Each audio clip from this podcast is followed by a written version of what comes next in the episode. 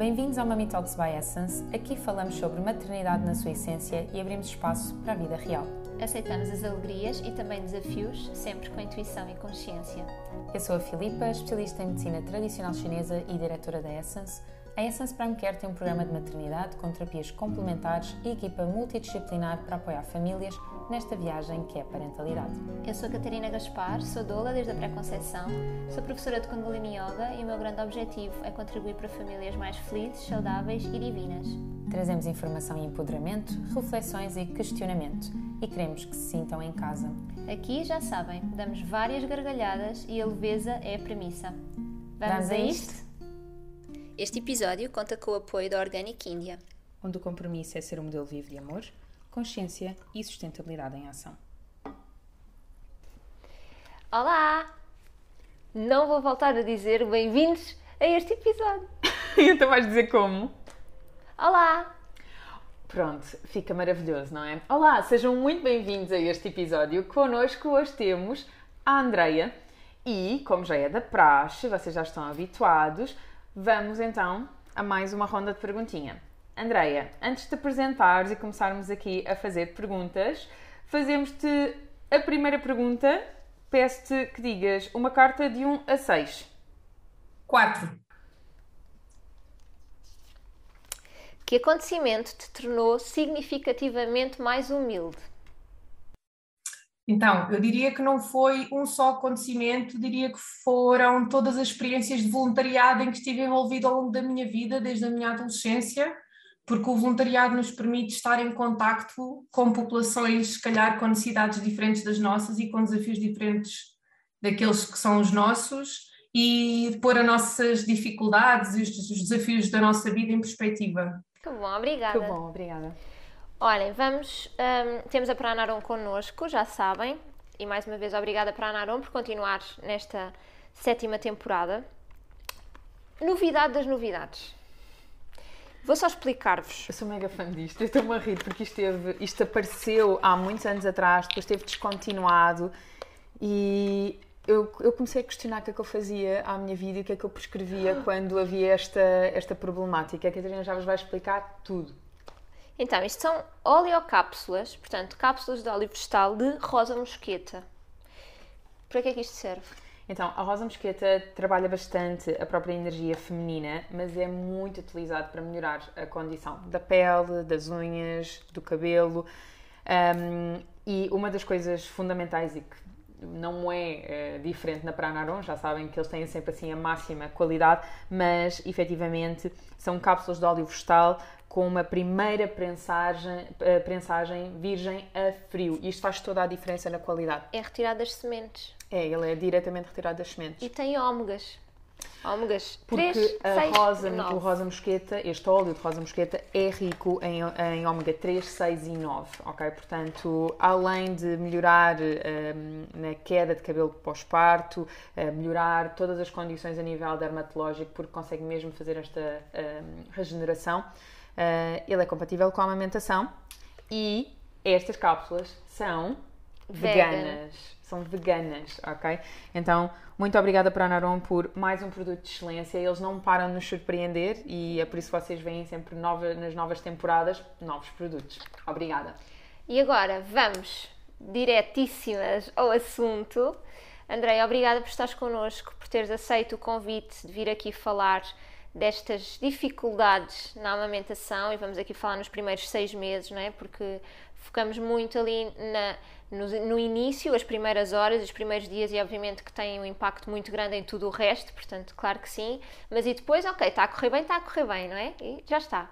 E depois vamos nos esquecendo que podem surgir assim, pontualmente, alguns desafios que, por também não se falar tanto, parece que é mais difícil encontrar casos de outras famílias a quem isto aconteça e, portanto, trazemos aqui uma especialista em aleitamento materno para nos esclarecer algumas dúvidas.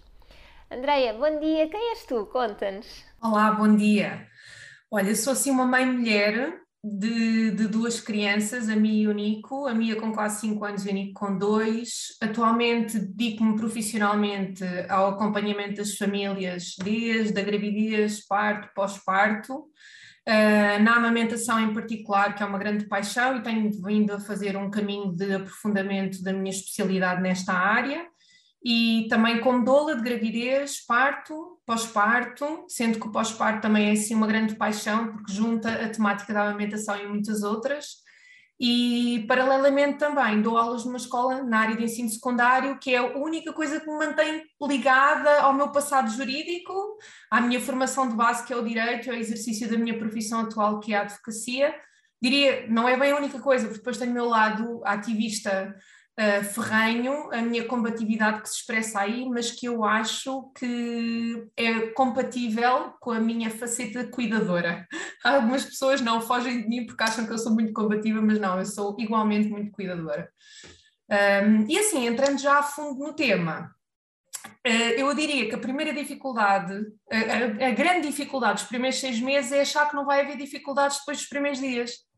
É mesmo esta ideia que temos que, depois de gerida a subida do leite, pá, entramos em velocidade cruzeiro e não se passa mais nada.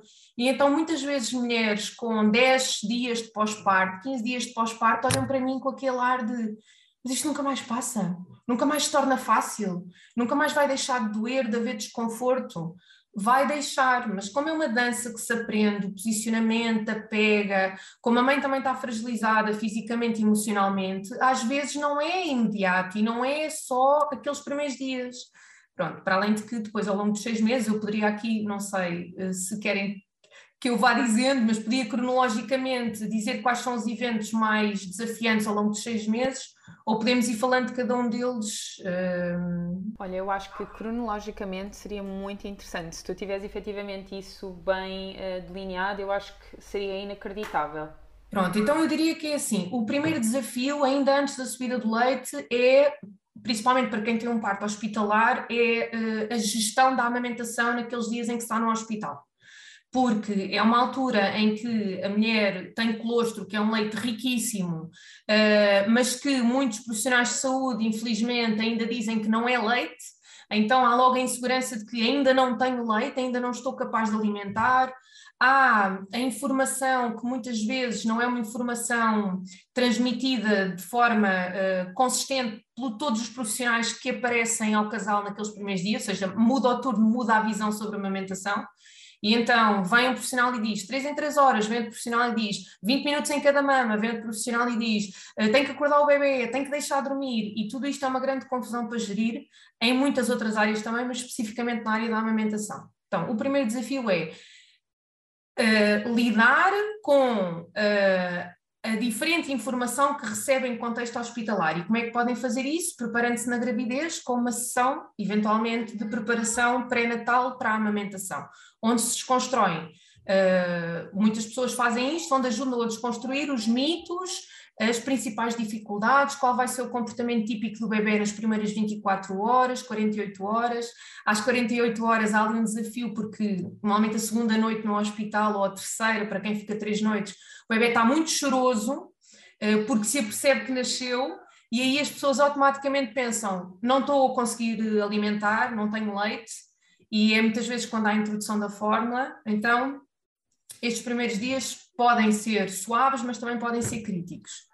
A segunda massa de desafios acontece no, na vinda para casa com a subida de leite, porque a subida de leite muitas vezes coincide também com a vinda para casa. Ou seja, é ali o período emocional de adaptação à casa, eu deixo de ter um cuidador à distância de uma campainha, o que pode ser muito angustiante, e ao mesmo tempo estou a viver a subida do leite e todos os sintomas da subida do leite, um peito inchado, quente, com dor, com desconforto, eu ainda não domino a pega, ainda não domino o posicionamento, as minhas emoções, o, o início de um baby blues, de um cansaço, amplificam aquela sensação de dor e todos aqueles desconfortos, a insegurança.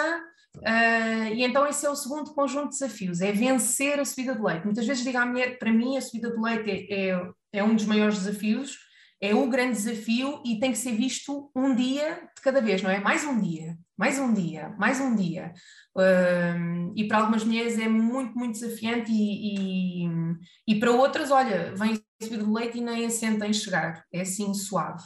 Mas depois, e eu se calhar, há muita gente já que fala destes momentos e podemos falar dos outros então, passado este período de tempo da subida do leite, quando entramos no quinto, sexto, sétimo dia de pós-parto, que outros desafios surgem? Vamos à consulta do pezinho, ao sexto dia, uh, e o bebê continua a perder peso. Ou o bebê teve um ganho de peso que lá no centro de saúde consideram que não é um ganho de peso substancial. E esse é um desafio que vem pôr em causa se estamos a conseguir de facto alimentar aquele bebê ou não. Então, mais uma vez, confrontamos-nos com algum desconhecimento que existe sobre o, a evolução expectável do ganho de peso do bebê e desenvolvimento do bebê. Não é, não é suposto que um bebê, ao final de uma semana de vida, tenha recuperado o peso de nascimento, não é suposto que esteja a ter um ganho de peso substancial. Até, durante a primeira semana de vida, os bebés podem continuar a perder peso. Temos que olhar aos cocós que fazem, aos xixis que fazem, como é que o bebê está quando acordado, se fica sereno depois da mamada, se há uma alteração de comportamento, se ele está a deglutir então, isto é um grande desafio, que é sexto dia, fomos ao centro de saúde ou ao pediatra e ele diz-nos que é preciso suplementar. Então é preciso ter, de facto, conhecimento de qual é o comportamento expectável em termos de evolução de peso e desenvolvimento do bebê, ou ter alguém que nos apoia na desconstrução do que é que é uh, bom, equilibrado, correto, expectável para aquela fase. Pronto, passando esses dias, as pessoas começam a confiar no processo.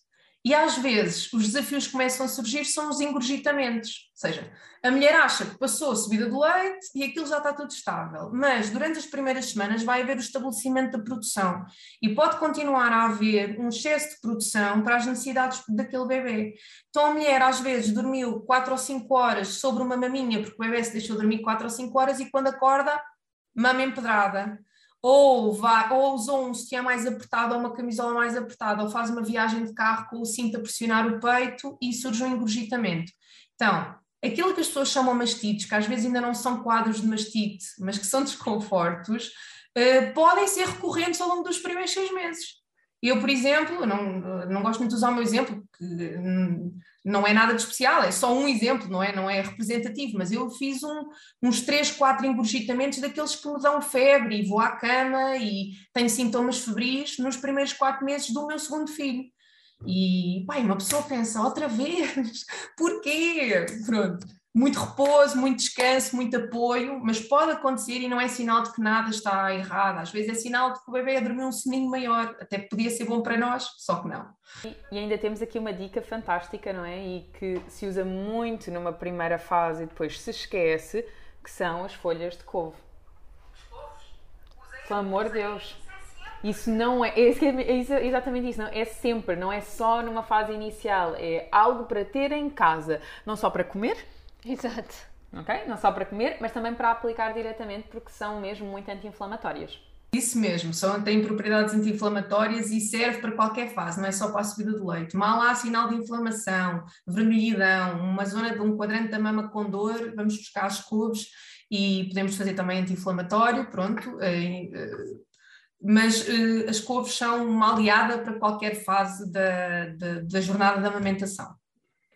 Passado estes períodos, vamos evoluindo, evoluindo, chegamos ali à fase crítica dos 3, 4 meses que é uma fase mesmo muito crítica. E porquê? Tanta coisa que acontece aos 3, 4 meses. Olha, o bebê muda o seu comportamento, começa a estar muito mais ativo, muito mais receptivo aos estímulos. Então, tínhamos bebês que amamentavam naquela posição de regaço que a gente vê nos filmes, o bebê, a gente olha para o bebê, o bebê olha para nós e passamos a ter uh, bebês muito irrequietos que levantam o rabinho, que mal entra alguém na sala que não é a mãe, largam a mama e olham para a pessoa, que se há luz estão distraídos com todos os estímulos do, do, do sítio, não é? Com o brinquedo que brilha e com, com o colar da mãe e temos bebês que uh, não querem prolongar a mamada durante muito tempo, ou seja, estão mais numa de cluster feeding, mamam agora, largam, daqui a bocado querem mamar outra vez, largam.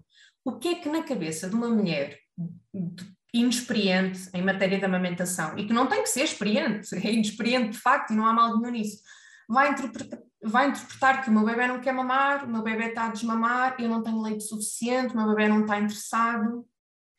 E depois, isto coincide com outros dois eventos. Um deles é a diminuição do volume mamário.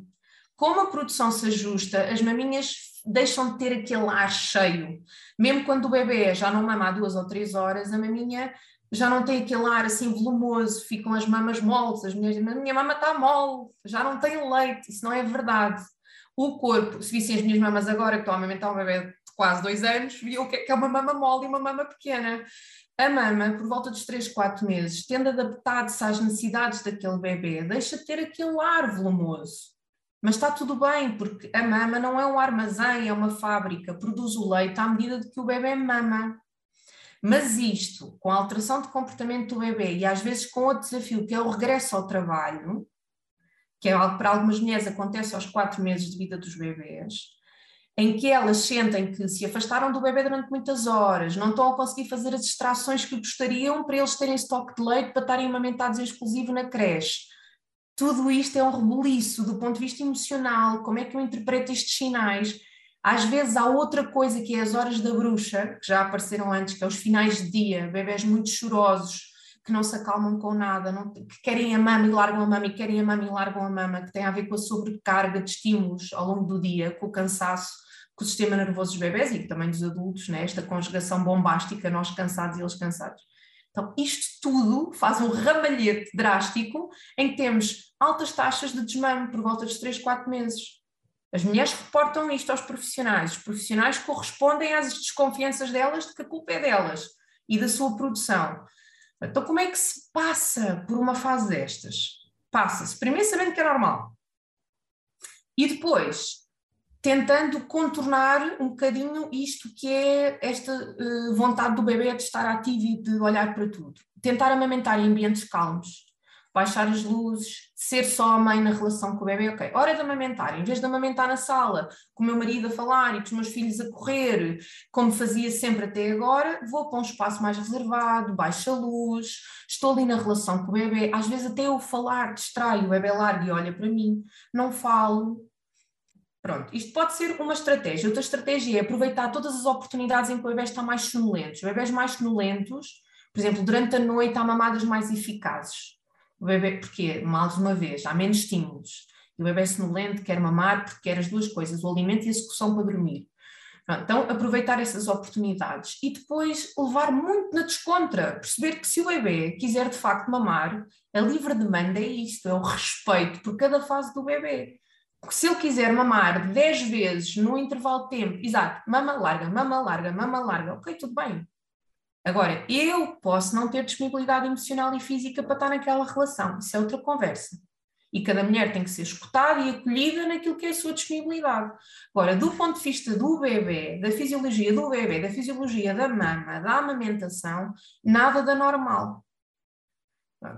Depois, diria ainda que mais desafios destes primeiros seis meses. Há de facto o regresso ao trabalho, e o regresso ao trabalho é um desafio massivo, que das duas uma, ou as mulheres, para conseguir vencer estes seis meses de alimentação, de, de aleitamento exclusivo, sem extrações, sem bombas, sem interferência do trabalho, uh, pedem as licenças prolongadas com redução de rendimento e isso às vezes também cria um desgaste familiar, porque é preciso fazer reajustes, não é? Uh, e um desgaste muitas vezes na relação com o empregador, porque tenho que gerir como é que eu vou agora, eu sei que tenho direitos, tenho direito ao teletrabalho, tenho direito a tempo parcial, tenho direito a não trabalhar por turnos, por favor pesquisem isso, porque as mulheres têm uma data de direitos pelo facto de uh, terem filhos abaixo de determinada idade, mas também pelo simples facto de estarem a amamentar. Uh, mas muitas vezes têm dificuldade em exercer esses direitos, não é? Estão nesse lugar de que represálias vou sofrer, como é que isto vai ser interpretado. Um, então, uma coisa é ter, outra coisa é querer de facto exercê-los. Mas o regresso ao trabalho, o que é que tem? Tem dois desafios, que é, um é eu conseguir fazer extrações suficientes para o leite que o meu bebê precisa beber na minha ausência. E dois, como é que eu mantenho a minha produção? Porque uma coisa é eu fazer extrações, eu posso começar um mês antes, por exemplo, a fazer estoque de leite e tenho leite para o meu bebê. Mas se eu estou seis horas longe dele e não faço nenhuma extração, eu não estou a estimular o peito e pode haver uma diminuição de produção. Pode haver. Cada caso concreto tem que ser analisado para perceber qual é o ritmo mamada daquele bebê, qual, como é que é a dinâmica daquela família fora do horário de trabalho, se é, uma, se é uma família que respeita muito a livre demanda e há muitos despertares noturnos, e o bebê mama muito de noite, e mama imediatamente antes do trabalho, imediatamente após a mãe voltar, e há muita liberdade de acesso à mama, e fins de semana, e férias e tudo é assim, muito à vontade. Se calhar a produção mantém-se sem extrações, mas noutros quadros pode não se manter. E então esta monitorização quando uma mulher está desacompanhada e não tem uma referência com quem discutir, dialogar, o que é que achas? Uh, só, por exemplo, esta ideia de que começam a fazer extrações para stock, só tiram 10 mil litros ou 20 mil litros. Nunca vou conseguir fazer stock, não. Isso é o início. O teu corpo está-se a adaptar a uma sucção que é diferente do teu bebê. O que eu só queria acrescentar, porque isto é mesmo super importante o que tu estás a dizer e nós estamos aqui absolutamente rendidas, porque tu estás a tocar em todos os tópicos. Nós estamos assim, é isso mesmo, é isso mesmo, é isso mesmo. estamos aqui super, super felizes. Mas isso tu estás a dizer, e hum, eu já falei várias vezes que eu voltei ao trabalho 10 dias após o parto, acho, acho que não, não, não volto a, a fazer uma dessas, mas um, portanto eu fui fazendo o stock à medida que efetivamente o pós-parto decorria, mas essa fase que tu estás a dizer foi uma fase muito crucial porque foi o momento em que eu comecei a ficar muito mais horas na clínica, não exatamente como acontecia antes, mas fazia exatamente o que tu estás a dizer, 6, 7 horas, e nesse tempo a Diana não mamava mas nunca houve alteração absolutamente nenhuma na produção, porque a Diana mamava imediatamente antes de eu sair imediatamente quando eu chegava e o resto era à vontade, incluindo durante a noite. Então, sim, eu em paralelo sofria alguma privação de sono porque a Diana não dormia como deve ser, mas eu também me sossegava quando eu sentia que a produção estava estável. Então é fundamental isso que estás a dizer, porque pode diminuir, não significa que diminua, mas quanto mais liberdade nós dermos para este ritmo do bebê acontecer e nós estarmos absolutamente relaxadas com isso, também vamos conseguir produzir mais. E esta questão do relaxamento é fundamental. Eu nunca mais me esqueço de um episódio que eu tive, que eram 10 da noite. Eram 10 da noite, tínhamos tido um final de dia muito difícil. A Diana tinha acabado de ir, de ir deitar e eu ainda não tinha extraído leite e precisava de leite para o dia seguinte. Então eu estava muito nervosa, estava super cansada. A Diana tinha ido dormir, eu meti a bomba na, na, na, na, maminha e não saía nada. E eu extraía facilmente 250 ml. E o João Pedro chegou ao pé de mim e disse: Olha, vamos fazer assim, vamos descansar um bocadinho, conversa um bocadinho comigo e depois voltas para extrair. E eu, não, não, não, não. E ele, vá, vem comigo, não te preocupes, não lhe vai faltar leite. Desatei a chorar, porque efetivamente era uma grande sobrecarga. Tivemos a conversar um bocadinho, dormitei um pouquinho no sofá, a Diana despertou, eu dei maminha e nesse momento comecei a tirar leite enquanto ela estava na maminha e tirei, eu lembro-me perfeitamente, 190 ml e eu olhava para aquilo e só pensava como é que é possível. O meu corpo cochilou um bocadinho, mas relaxou e então já foi possível voltar à produção.